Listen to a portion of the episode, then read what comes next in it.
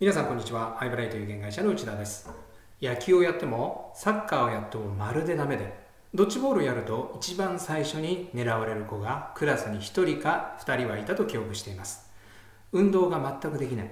普通はあまりプラスのイメージはありません。しかしあるバラエティ番組では運動神経悪い芸人という人気企画があります。極端に運動ができないお笑い芸人を集めていろいろなスポーツにチャレンジさせるものです。何度見ても面白く笑えます。運動ができないことでさえも演出の仕方次第ではお笑い芸人のブランディングの一つになってしまうわけです。人気ホステスは美人。これが常識ですが以前テレビで取材されていたのは通称ブスママ。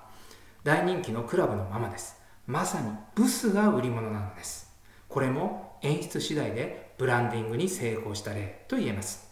これら2つの話は保険営業に通じます。名刺を出した途端に断りを受けてしまうということはありませんか？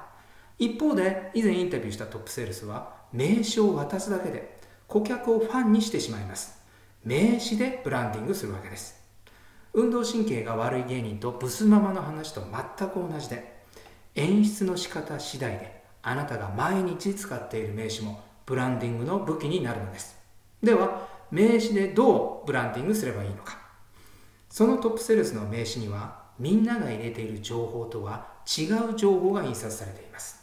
それはあえて会社のものとは別に自宅の住所を印刷しているのです。もちろん自宅に遊びに来てほしいと伝えるわけではありません。自分は逃げも隠れもしない。強い決意を持ってこの仕事をしていて本気でお客様とお付き合いしたいと自分のお客様や仕事に対するスタンスを伝えるきっかけにするのです。今までの保険営業パーソンとは違うと感じるお客様が多くファンになっていただけることが少なくないと言います。